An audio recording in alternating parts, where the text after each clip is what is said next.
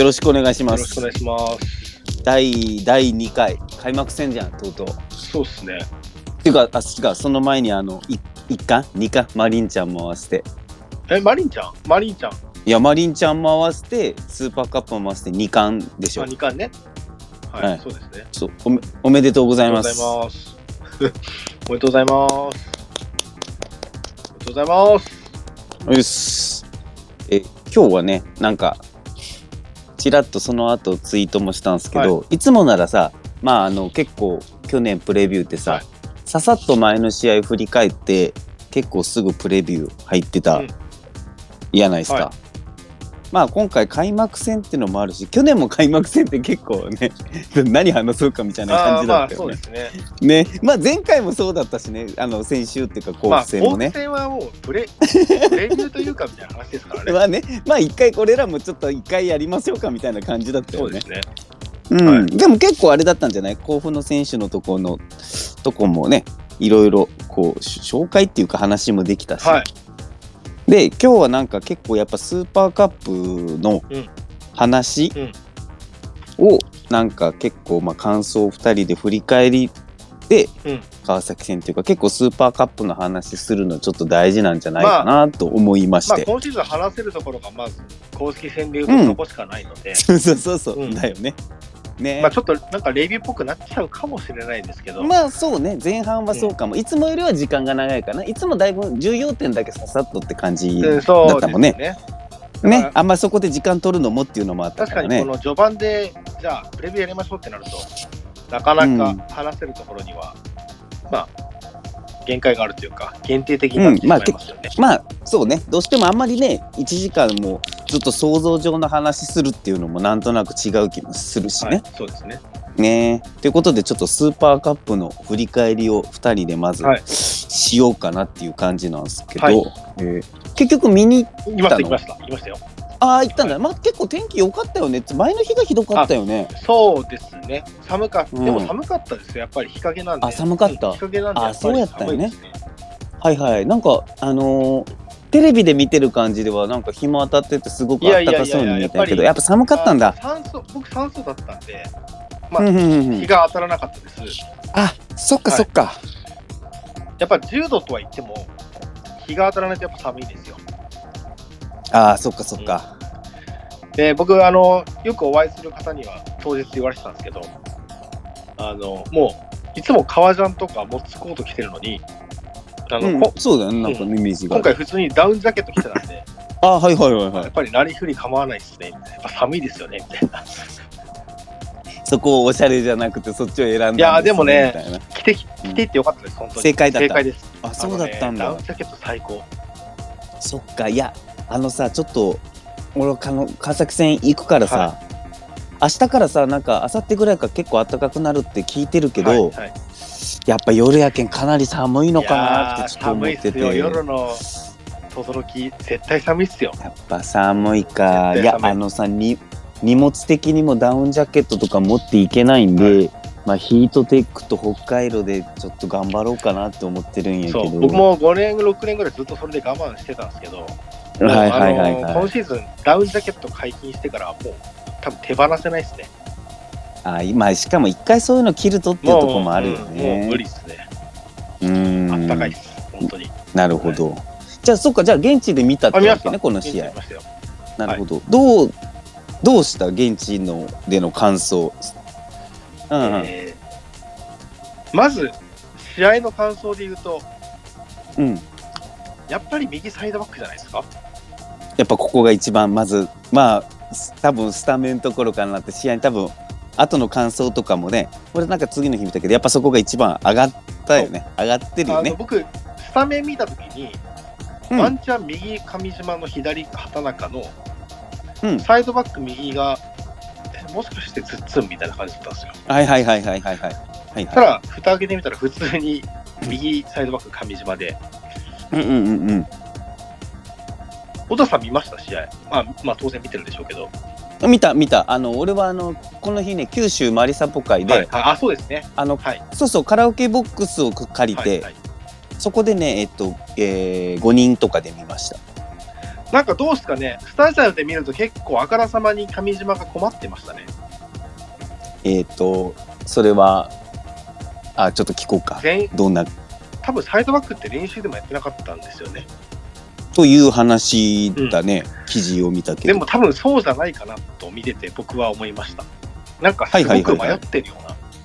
僕はここにいていいんだろうかみたいな。うんなので、えっと、まあ、いつも小池とかマツケンがやってるような感じではなくて、なんかどっちかっていうと、こう、後ろに残る感じで、で、ね、左の長友もガンガン上がっていくんで、うん。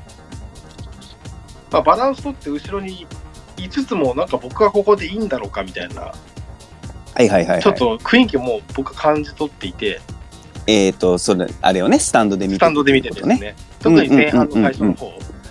はいはい。で、えー途中から結構上がり始めたんですよ。うんうん前半の最初の方は割とこう控えめにこう、うんちょっと、えーマリノス保持の時はす後ろスリー気味になってたりとかとは言ってもなんか結局木田さんとか鍋子がこう最終ラインに降りてきてたんで、まあその時はちょっと押し出されて上がったりとかしてたんですけど、うんうんでなんか後半あ後半じゃない、えー前半のうん最後の方というか、えー前半の後半？うんうんうんうんうん。はなんか割とこう前に上がってこう割とこう攻撃参加しようみたいなこう意意識を感じていて、でなんか結構惜しいシュートを打ったりとかしてましたよね。うんうんうんうんうんうん。マリノスのサイドバックってこういう感じなんでしょ？みたいなちょっと慣れ慣れ始めてるのかなと思って見てたんですよ。はいはいはいはい。そしたら後半に入ったらうん。完全になんか開き直ってうんうん。の時はボランチが降りてこずもう後ろは3枚で上島とセンターバックでやりますみたいな、もうなんか逆に開き直ってやってて、うん。あこれってなんか多分指示入ったのかなみたいな。うんうんうんうん。だからマスカット監督的には多分うん。後半みたいな立ち位置を多分上島にうん。まあ期待していたのかなと。うんうん。いうのは思いました。はいはい。でなんか、はいあ、ごめん。なんか、あの、それ記事にもあったよね。なんか、マスカットさん的にも、はい多分その上島、その個人、まあ、とかは含めてかわからんけど、まあ、チーム自体が、まあ、前半はちょっと、まあ、ちょっといまいちでというか、はで、修正して、まあ、後半、まあ、満足できる内容だったみたいなのは、ちょっと、うんあの、うんコメントしてたね。多分だから後半のあの感じを上島に期待してたんでしょうね。うん、うん、うん、うん。うんわかんないですけどうん、うん、うん、うん、でもそれは本当に見ててそう思いました。はいはいはいはい。なるほどね。うん。なんか、他、例えば感想あるっすか？あとは、やっぱ木田さんがうんす。ごいなっていう、何でもできるなって思いましたね。うんうんうん。まあ去年もそうなんですけど、うん。なんかワンツーで抜け出したりしてたでしょ。うんうん。多かったね。木田さんがね。うん鍋子じゃなくとても多かったと思うさんがそれやってて、うんうん。あうん。これって、この人いよいよだなと思いましたね。うんうん うん。これでシュート決まりだしたらもう日本代表だなと思いました。はい。なるほど。ああとは、そうだうな。ん。まあ、甲府ですからね。なんかこんなこと言ったらあれですけど、うんうん。まあ、やっぱりこの最終ラインのギャップをガンガンつけてたのは、うん、まあ J1 だったら、もしかしたら、ね、同じようにはいかないかもしれないし、はいはいはいはい。うん、まあそこはちょっと何とも言えないですかね。なるほどね。うん。まあ、ちょっと相手が甲府だったし、これが J1 の時だったらどうかなっていうのは、ちょっとまあ見てみないとわかんないかなっていう感想って感じかな。ただ、まあ、甲府はすごくなんかこう、真正面から来てくれて嬉しかったですね。うん。うんうんうん。だったね。うん。多分、甲府の選手たちもなんか楽しかったんじゃないかなとか勝手に思ってましたけど、うんはい。うんうん。うん。はいまあ、それぐらいですかね、僕の感想は。はいはいはい。なるほど。いや、よかったね。であの、やりとりしてたもんね。今日ちょっとスーパーカップの感想を、まず結構やることになるかなと思うんで、感想を聞くんでよろしくっていうやりとりはしたもんね。はい。まあ、そうそう。あの、そね。はい。その時点で現地に行ってたかどうか俺ね、知らなかったからさ、それは直接今聞こうかなと思ったけど、なるほまあ、どね。話したいことはまだたくさんありますよね。角田のはいはいはい。縦パスとか、うんうんうんうんうん。鍋子もね、あの、木田に負けず劣らず、うん後ろに残った時も、前に上がった時も、まあ、やっぱりうん。相変わらず素晴らしかったし、まあ、話し上がっうん。いや、もう、いいよ。あの、話したいことは、なんか全部話しちゃまってよ。いやいや、もういい、いい、もういいです。いいよいや、こんなもんです。でいやいや本当に？本当に？まあ、あと帯も、まあ、うん良か。ったと思いますよ。うんうん。ね。ちょっと、いろいろあっての、ここね、急遽っていうか、っていうか、あれだったんだろうけどね多。分彼の得意なところって、ね、フィードとかキック力とかっていうところじゃうんうん。で、それは多分生かされたかと思うので、うーん。まあ、あとは、この長いシーズンの中、どうやって確立していくかっていうだけの話だと思います。うん。なんかね、初めてだけど、はい初めてだったけどっていうかね、この幕だったけど、とても落ち着いてね、結構いいフィードとかそうも結構見れたしね、甲府戦、このだけでもね。で、スーパーセーブもあったし、うん、ね。やっぱ多分帯のね、推しポイントとしてやっぱり単純に、うんゴールキーパーとしてのこうゴール守る力っていうのはやっぱ絶対あるはずなんで、そうねうん。キーパーだからね、まずね。それも垣間見れたんで、うんうんうん。よかったと思います。うんはい。なるほど。なるほど。あ、あと一個だけ。長。友のあのドリブルで持ち上がった時がちょっともう完全になんか、エウベル乗り移ってましたよね。みんな、ね、結構いろんな方の感想を見たけど、やっぱ、この同じぐらい長門に対してのやっぱ感想というか、はいね、多かったよね。このエイベルと長門のコンビといいうか。長ね長友まであんなドリブルできるのだったらもう左サイドやばいっすよね。マジで。いやばいっすよねって。や、あのドリブルすごかったな、本当に。うんうん。はい。そんなもんです。なるほはいど。はい、はい、はい僕、このスーパーカップすごく面白くて、はいちょみんなで見に行ったけど、ちょメモ取りながら、釘付けのように見てました。はいで、えー、いいっす、いいっすか、僕あ、もう喋って全然喋って感想。はい。なるべく端的にまとめようかなと思うんですけど、まあ、まず甲府、ちょっと気になってたから、はい甲府が去年はね、5バック、まあ、3バック、はい。守るときは5-4-1っての多くて、まあ、篠田監督になって4-2-3-1、守るときは4-4-2ってのがあったから、はい。多分そうだろうなっていう予想はプレビューでもしてたじゃないですか。そうですね。だからこうマリノスの相手に、まあ、まず甲府がどう来るのかなってかこうマリノスがどうっていうのも気になったけど、はい。まあ、その試合のこう見る以上でちょっとそこは重要な要素があるなって思ってたんで、はい。こう見たら、えー甲府はちゃんとこう篠田さん監督的にこうその自分のこの形この42314442っていうのをはい。ちゃんとやりながら、えーリーグ戦 J2 のリーグ戦に向けて、はい。うん、の、えーちゃんとこうそこを見据えて、はい。やりながらプラス、えーマリノス対策を混ぜ込んでというか、はい。そこにマリノス対策を入れてこの試合に、まあ、まず臨んできたなっていうのが立ち上がりからすごく見えたなと思って、はいでえっ、とまあもうこのプレビューではずっと言ってるマリノス第二形態対策、はいえーこの2センターバックこの試合だったら角田、えーまあ、畑中というか、というかまあ、えー、甲府はだけ442になるんで、はいだこのピーター・ウタカとこの一つ前に出るこの長谷川はいがこの442の前のツートップになるじゃないですか。。はいはい。だここはいわゆるこの渡辺幸太と木田のボランチを封鎖すると。はいで、えーっと、ここ、まずここは絶対ね、はい。そのマリノスに対しての。今、大体この後半、昨年の後半もどのチームも取ってきたと思うし、はい。で、えーここでサイドハーフになる右は鳥海、えー右水野。これ、こう、プレビューでも言ったけど、だからここはマリノスのゾーン1に対してうん、前に出てき、前に出てきてというか、前に牽制をかけて、はい。サイドバックに対してそれぞれ。だから結局、そのマリノス対策の、まあ、セレッソがやってたような形、うん。マリノスのゾーン1に対して424で構えて、うんだなるべく前で牽制をかけようと。うん。で結局、えーボランチをまずツートップが封鎖することによってサイドバックが降りてくる。その降りてきたサイドバックに対しても、まあ、プレスというよりも前目で牽制かけていこうっていう、うん。甲府がこの時点でこのまずマリノスに対してガンマみたいな後ろでブロック組んでカウンターとかっていうよりも、しっかり前で牽制をかけていきましょうっていう、でいわゆるマリノス対策4ゾーン1424、うんで、えーもしそれで侵入なるべくサイドバックとウイング、うん。マリノスのサイドバックウイング切り離しで時間作ってで侵入してきたら鳥海と水野はここは結構守備の役割多いよね、うん。もうスプレスバックをすぐしないするしていく、うん。っていう形にする。で、えーちょっと長谷川も下がってきて4411みたいな感じ、うん。ゾーン2っていうか侵入されてくるとっていう、だ甲府としてはあのしっかりとアグレッシブにこうマリノス対策でうん。前目からけん、前目からというか、まあ、牽制かけていこうっていう感じのスタートだったなと思ってて、でその最初のスタートになった時に確かにあのおじい君が言ってた通りまあ最初その上島右サイドってね、うん。本人も言ったけどほとんどやったことないと、うん。まあ2日前に言われたっていうところで、でかつ最初キックオフの直後からね甲府の方がペースであの繋がずに全然ね、うん。あの下で繋がずに結構川田を使って蹴ってね、うん。このスピードがある水野の方を狙って、うん。まあかそこ対応するの上島だから、うん。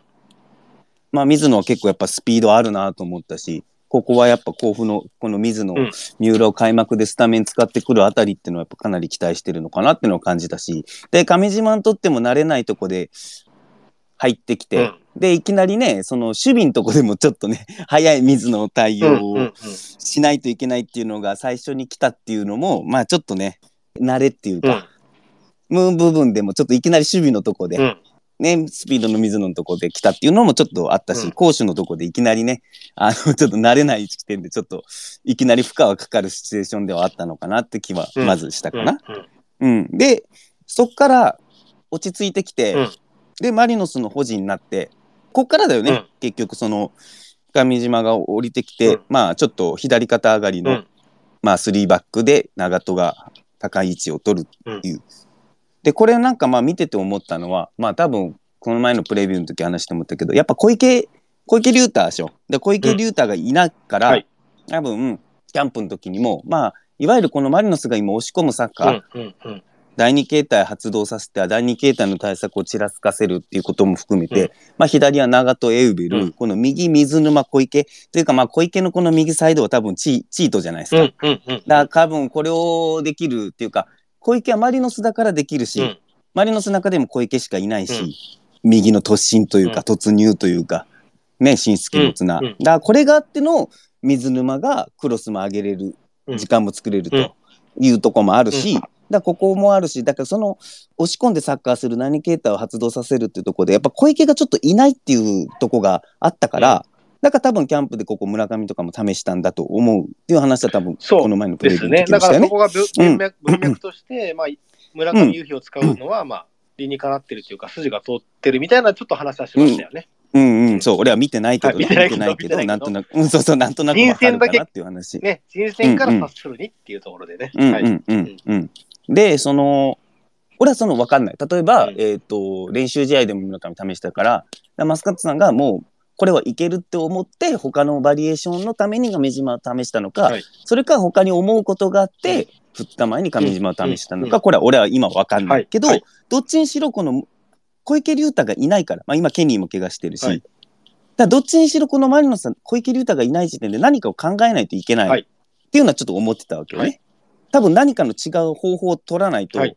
その左を封じられた時にじゃあ右どうすんの問題って多分普通にやったらぶつかるかな。昨年と同じはい。方法論を取るととは思ったから、右のその選手そういう選手いないから、は相手がその甲府みたいに4 424みたいに最初のゾーン1でマリノス対策してきた時に、まあ、両サイドバックとウイングが去年までの新芽、うん。新芽というか、はビルドだと両方のウイングとサイドバックがちょっとサポートで下がらないといけないっていうかなるからどうしてもコンビネーションの時間ができるから、上島が下がって、はい。逆に左肩上がりで長もう無理やり先に相手が4人だろうがモンド模様が長門とエウベルをせそのくっつける代わりに、はい。後ろは3枚でするよっていうのは、まあ、攻撃としては、うん。あの小池龍太がいないっていうところの後から考えると、まあ、すごく、まあ、分かるなというか、はい。はい。まあ、通ずるなっていうのを思ったよね。でその代わり上島が下がる代わりに水沼が持った時の、えーサポートはこの木田と鍋子が入ってくるっていう。うん、で結局さその去年までの時は小池龍太が上がるじゃないですか。はい。でそのまあ普通木田がちょっとアンカーっぽい感じで、ねはいはい。守備のサポートしてでその代わり相方のま鍋子が、まあ、関わりながらも第一のうん。カウンター阻止係にもななるじゃん、はいなるじゃないですか、ここ。はい。でその代わりボランチが突入するからこう水沼に。はい。でそこの一人減るじゃないですか。はい。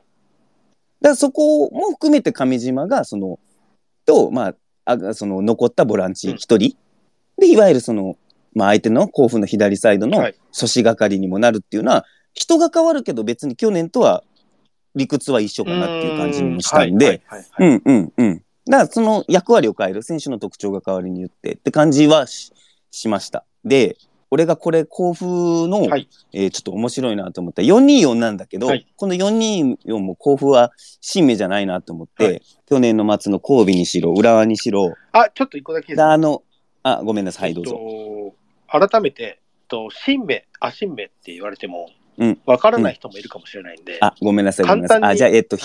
左肩上がりって言った方がいいの？これで言うと長門が上がるシンメトリー、アシンメトリーって話だと思うんですよ。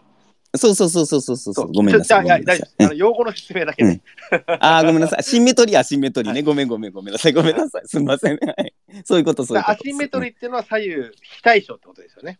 あ、そうそうそうそう。ごめんなさい。シンメってそういうのは対称あ、そう、左右対称ってこと。そうです、そうです。すみません。そこからちょっともう一回、はい、すすみません。よろしくお願いします。ありがとうございまます。っていうことですね。はいで、去年の最後の方、その、いわゆるレッズとか神戸の時みたいに、はいだから甲府と同じような形、ちょっと424で来るとか、前に、後ろを残すけど前にはい。牽制かけに行くとかってした時に、はい。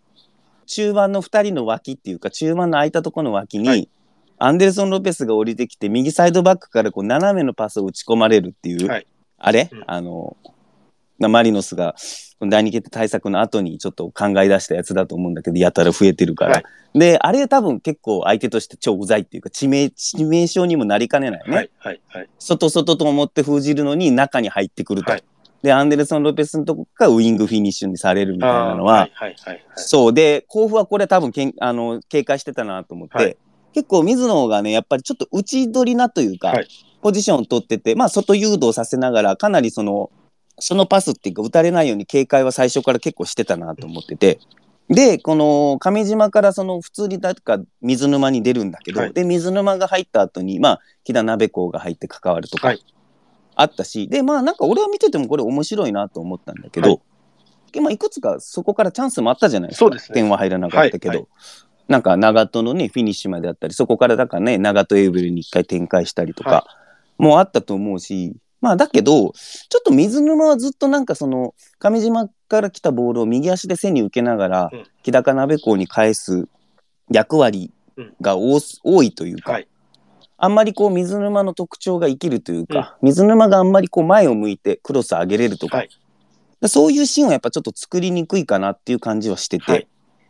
うん、だから上島としてもちょっと出しどころとしてここ出していいのかなっていうか、単純に外に出していいのかなっていう感じのところの難しさはちょっとあったかな。なんか右サイドはもうちょっと前半見てて面白いのは面白いと思う。そこから別にくっついた長戸エウベルでっていうところもあったと思うんだけど、はいまあこの試合だけでなんとも言えんし、もうちょっと見たら面白かったと思ったんだけど、はいまあどうなんだろうなと思って、えー後半になって、俺はこれ面白いなと思ったのは、はい同じようにさ、結構あの、まあ角田、畑中、上島の後ろ3人で回して、はいで長戸が上がるじゃないですか。はいで、この甲府も同じようにというか、はい入って来た時にこの442で来た時にこのピーター・ウタカと水野の間にうん渡辺鍋子が立つんだよね、間に。で、えっとここが通ればここに通すし、うんであの水野があのこのピーター・ウタカと自分との間に鍋子のとこがうざいと思ってここっちの方に警戒するとはい。前半は上島から水沼ってコースだったのが、うん今度鍋子が今度水野の裏側に入ってきて、はい。上島からは鍋子っていうコースが極端に増えて、はい。はい。で渡辺浩太は水野を見ながら、歌かと水野の間に立って、はいここで受けれたらチャンスっていうか、間で受けて前進反転して前進しちゃうよっていうところもあったし、じゃあ水野が内に入るならじゃあ自分が水野の裏外側に取ってやりましょうみたいな感じ、はいうん、があってでここからこの上島水あの渡辺浩太っていうのが増えてきて、はい。でここで入るとまあ鍋子がここで反転した例えば一回中にうん。上がってきた木段出したりとか西村に出したりとか、でこれによって水沼が結構前目でプレーできるようにもなったし、でこれを今度嫌がって佐藤がついていくとボックスの前で降りてくるアンデルソン・ロペスのコースが開通しちゃうっていう、はい。この後半の攻撃の変え方っていうのは結構面白いなっていうか、ちゃんと前半のとこ変えてきたなって感じはした。うん、でちょっと飛んじゃって話しちゃったんだけどあのまあ前半結局さ最初はちょっとうまく押し込めなくってってところからどんどんマリノスが保持して、うん。でこのいわゆるひ左肩上がりのやつもやってきて、でなってきて鳥海はどうしてもあのね長戸を気にしないといけないから下がり始める、うんってなってきてどんどん保持が打ってこう後方もどんどん押し込まれるようになってきたじゃないですか前半の途中から。うんうんうんうん。で、その甲府としては多分、本当はもっとね、前目で牽制かけたいっていうのはあると思うから、な424で構えてった時に、歌かと長谷川が角田と畑中についてったら、じゃあその間に降りてきた鍋子の方が先手打って、で、帯から鍋子通って、でね、ここ松本が多分ついてったんだよね、うん多分鍋子に。だけど、この間に降りてくるとこ、まあ、フラット442のとこついていくのはって言ったら、まあ、鍋子すごいね、ここは先手も取るし、判定もうまいしね、うんこのとこね、はすごかったと思うけど、そこからテンポよく回してね、上島斜めも入ってゴールだったと思うけど、なんかこういうのはなんかこう、前半でさ、押し込んで点は入らなかったけど、うんだ結局押し込むことによって甲府はそこを嫌がって、うん。だからそういう時にやっぱ相手あるから、うん。そういう押し込むことによって相手が嫌がって前の反動のとこでうん。前に来たらそこのね、うん。引きつけたような状況になって、うん。それをひっくり返し得点ってのは、まあ、押し込んだことによるうん。生まれたものだと思うんで、うん。まあ甲府としては嫌だったかなと思うしで後半のその修正、うん。っていうかそこが入ってから、まあ、ルートを変えたって感じかな、うん。亀島水沼じゃなくて上島鍋子挟んで鍋子から水うん沼だったり、そこって感じになってみどっちか後半は多分最初はずっとかなり右を右で、うん。かなり右変調というか右でずっとやってて、うん。ここの右のコンビネーションは面白いと思った、うん。修正もできたしなと思って、で甲府は結局このせいでまた押し込まれる状況になっちゃって、うん。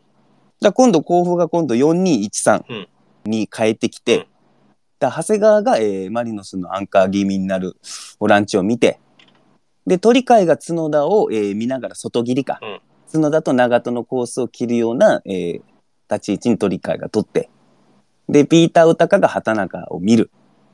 で水沼が上島を見るって感じの4213でその代わりこのやっぱ上島か鍋子っていうのが嫌だから。で中盤を3枚にしてそこはついていきましょうっていう感じに甲府が変えたのかなって思ったのを見てて、うん後半の途中からで変えた直後にこの角田の持ち上がりが出てきちゃうっていう、うんいきなりかほとんど変えてちょっとすぐだったかなって感じの印象だったんだけどまあ甲府としては多分そこのイメージはなかったのかなって感じうんだったので。で、しかも中盤ね、ここは人につく3人って感じだったから、あれよあれよという間に持ち上がられてって感じだったと思うんで、甲府的には。うんだから、ここの得点はすごかったなと思う。うんさっき、おじい君も言ったけど、この持ち上がりってとこかな。うん。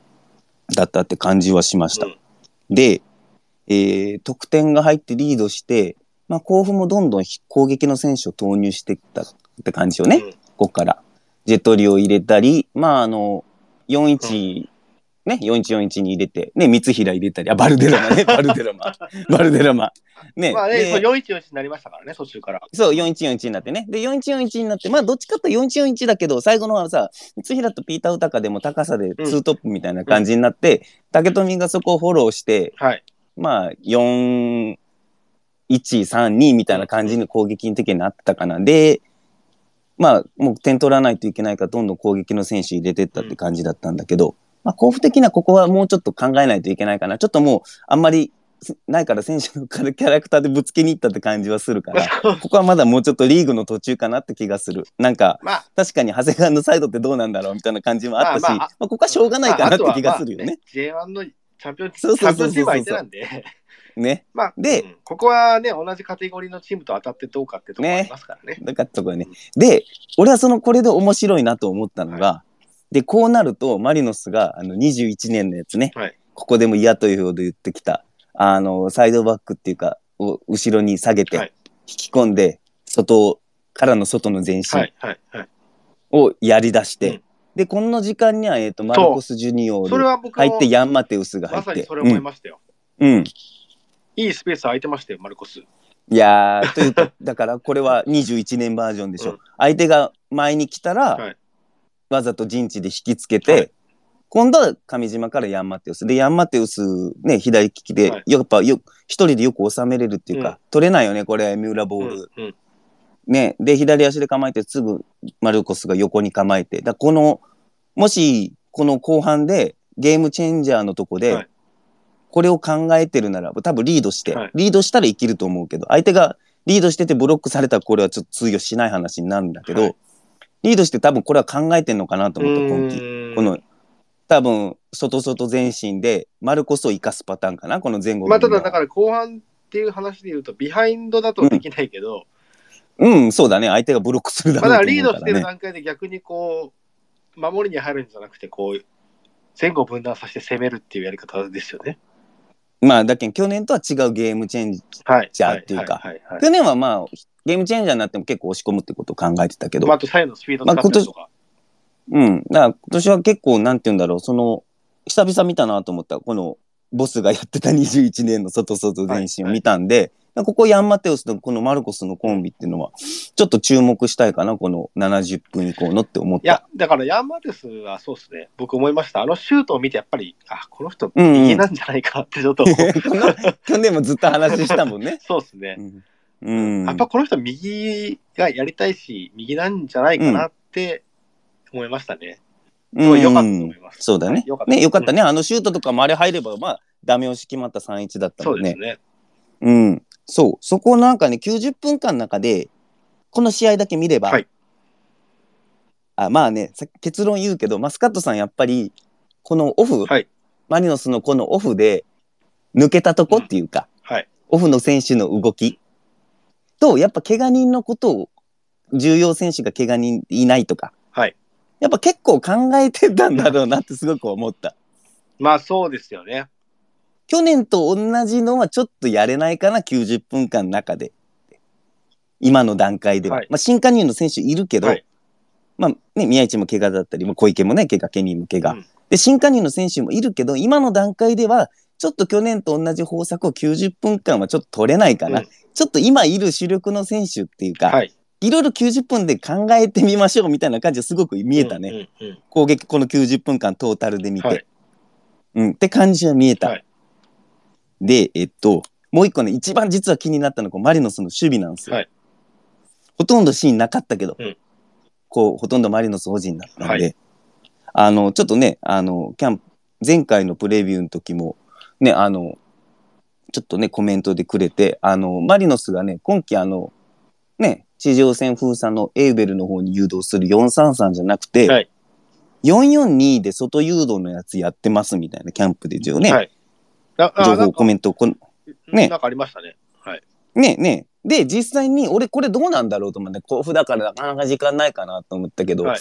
である時に見てたけど実際に442だったね本当に。うん。で俺の中のイメージとしてなんかこう相手のこうなんだろう出か出か出方っていうか、は相手の保持の形によって、うん。そこ使い分けるような感じなのかなと思ったけど、まあ442だったね本当にずっと。うんうんうん。で俺これめちゃくちゃ気になったの。でなんでなんだろうと思って。はい。でこのしかも442を俺見た時にすごくね違和感を感じたのね、ほとんどファーストプレス西村だし、でこれなんで442に変えてんだろうって思って、はい。ちょっとね俺すごくずずっと違和感を感じてたの、はい。この442に対して。でちょっと調べてみたことがあっそのあれですよね。てだから一応おさらいおさらいするとマリノスの守備が442でファーストプレスがいやそう。そう入ってると。西村が言ってることが多かったし、はい。でロペスは行くけどロペスは結構縦に突進なだけなんですよ。これなんかあるなと思って、はい。で、えっと俺の結論は、えー今アンデルソン・ロペスを多分ねギリギリまで使いたいんだろうなと思ってえっ、と長いマスカット長い時間使いたいってことですか？えー90分間の中で、できるだけ長く多く使いたいんだろうなと思ったのアンデルソン・ロペスを。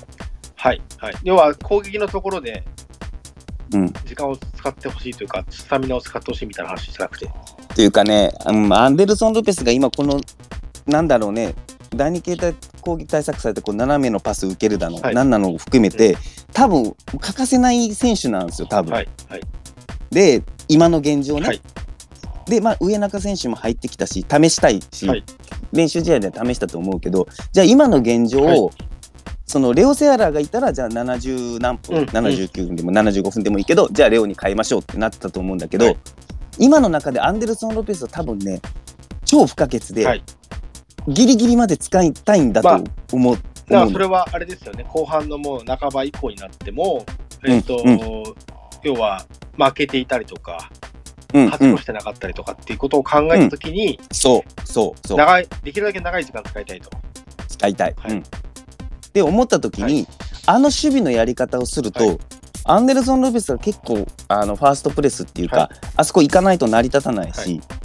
で結構守備で、まあ、スプリントっていうか走らないといけないし、はい、はい。守備でのエネルギーは結構使わないといけないハイプレスだなってじゃないとエーベル側に誘導できないから、はい。あのプレス。はいでなのかなと思って442、はい。と思ったのね。はいはいはいでちょっと気になってこれはねちょっと全然参考にならないっていうか、はい。ちょっとスプリント回数を調べてみたんです。はい。はい。甲府戦は89分、まあ最後まで出て14回。はいまあこれ J リーグ公式サイト、まあスプリントなんてね、あと定義もさ、どうなのかって感じのとこもあるんで、はい。ちょっとあんまね、あれなんだけど、まあ同じサイトで調べたらなんかわかるんじゃないかなと思って。多分定義が一緒ですからね、定義が。うんうん。うん。甲府戦が89分で14回。えー神戸戦85分で23回。うんえー浦和戦89分で24回うん。まあ、名古屋戦は74分で16回。まあ、ガンバ戦はね、完全にスペース消されちゃったんで、90分で9回と極端に少なかったですけど、うんうんうんあのー減ってますね甲府戦のスプリントはだいぶ減ってるんだね。あのー如実に減ってるんだよね。で、俺試合見てて、もしかしてそこかなと思ったのは、やっぱり守備でのエネルギーがだいぶ違うなと思って、はい。はい。で、まあ、それのことも考えて守備を4-4にしてんのかなって感じはしたんですうんよ。で、で、えーっと、もう一個気になったのが、はこの4-4-2で構えるんだけど、はい。結構甲府の保持時間も少ない中なんだけど、はい。結構ね、アンカーに入ってたのよね、ボールが。どっちの？あー甲府の、はい。だから甲府がセンターバック保持して、はい。この時にロアンアンデルソン・ロペスの西村のはい。ツートップの4-4になるじゃないですか。はいであのツートップがセンターバックにプレスかかった時にちょ結構ねアンカーに入ってたなと思っててなるほど。でなんかキャンプの時も結構前プレ剥がされてるみたいなちょっとコメントっていうか、はい。はい。なんかチラチラと情報聞いててでねまあ、うん、結構アンカー入るしなと思っててでまあここは多分要やっぱ久々の442だし要簡易前提なのかなって思って見てた、はいだけど妙にねこれちょっとわからんって俺のなんかただのうん。感動を持って聞いてて、妙に落ち着いてるのよ。あまあおアンカーに入る割には、普通、世間一般的に、うん。ボール保持のチームのアンカーにボールが入ると結構まずいですよね。まずいでしょ、う。ん。普通はセオリーで。妙に落ち着いてるのよ。で、はい。44でしっかり中央固めて外誘導させたらいいでしょうみたいな感じなんですよ。なんかわからんねんけどね、うん。うん。これ俺のかなんか妙に入ってもみんな「うん入ったね」みたいな感じで、しっかり中央でここ突っ込んでて規制かけて外に追い出すと。はい。で外の44でブロックを固めましょうでその前半もあったけどこうクロスの上がった時に、まあ、上島もね入ってきたし高さもあるけど、こう44でのクロスの対する対策とかもさ、はい。なんかちゃんとやってますよみたいな感じに見えたのよ、はい。これ甲府だからかもしれないんだけどね、うんうん正直ね、うんこれが J1 相手だ。だから俺確信は持てないって言ってんだけど、はい。で逆にその エイベルがカウンターの準備してそこで出してカウンター狙ってやりましょうみたいな感じにもちょっと見えるんですよここ、はい。はい。見えたのよね。でなんか妙にさなんかなんか普通の442じゃない感じにも見えて、うんうんでここはちょっと,、えっと違和感を俺感じたんで、はい。ちょっとこれからの要注目、うん。この実際リーグ戦が始まってのちょっと要注目に、はいはい。あのしたいなって思ってます。っかしこまりましてた。いう感じ、はい。うん、でちょっとここはねあのこれから気にしてみときたいなってはい。思った、うん。じゃあ、ここはね、来週、再来週以降もちょっと話していきたいですね。うん、そうね、はい。そうね。気になってる。うん。って感じはしました、はい。って感じでごめんなさい。川崎戦かな。いや、すごいね。初めてですよ、こんな40分以上プレビューやって、あ、プレビュー本当ね喋ったね。ずっとレビューやってるっていう。そうねそうね。違和感やね。違和感違和感。初めて。もう終わりだね。もう終わりだね。川崎戦だね、はい。みんな別に甲府戦のこと聞きたくないだろうしね。まあだから、えー、と要はまとめると、えーうん。アンデルソン・ロペスは、まあ、浜のハーランドになりつつあるってことですかね。もうそれでいいのか。最近おじい君が出るなんか例えみたいないちいち、うん、はい。いや、わうん。わかりやすいかわかんないですけど、うん。そうそう、はい。俺も今コメントでもらってるけどあのスプリント数の定義変わったっていうの俺も見てたのよ。あその、あのうん。記事ね、はい。はい。うん、だから俺も疑心暗鬼でだったけどといえどもなんですよ。といえどもね、はいといえどもやっぱ去年の感じとちょっと違うなと、うんうんうんなんとなく。だ守備を442に変える理由って絶対なんかあるはずでしょ、で結局。はいはい。だから433がありつつ442を試してるっていう、あの、あれもあると思ううんよ。うん。もしかしたら。だもしかしたら川崎戦の時となったら、普通に去年みたいなプレスのかけ方を発動するかもしれない。それはちょっとわかんないけど、でもあんなにこう、通して442球本形にしてプレスするってことは何か絶対理由があるっていう感じはした。単純に。うんでこれもちょっとリーグ戦で J1 相手になった時にもっと分かってくるかなっていう感じはしした。はい。しました。だこれはちょっと注目していきましょう。ステップオンでも。そうですね。と思った。うん。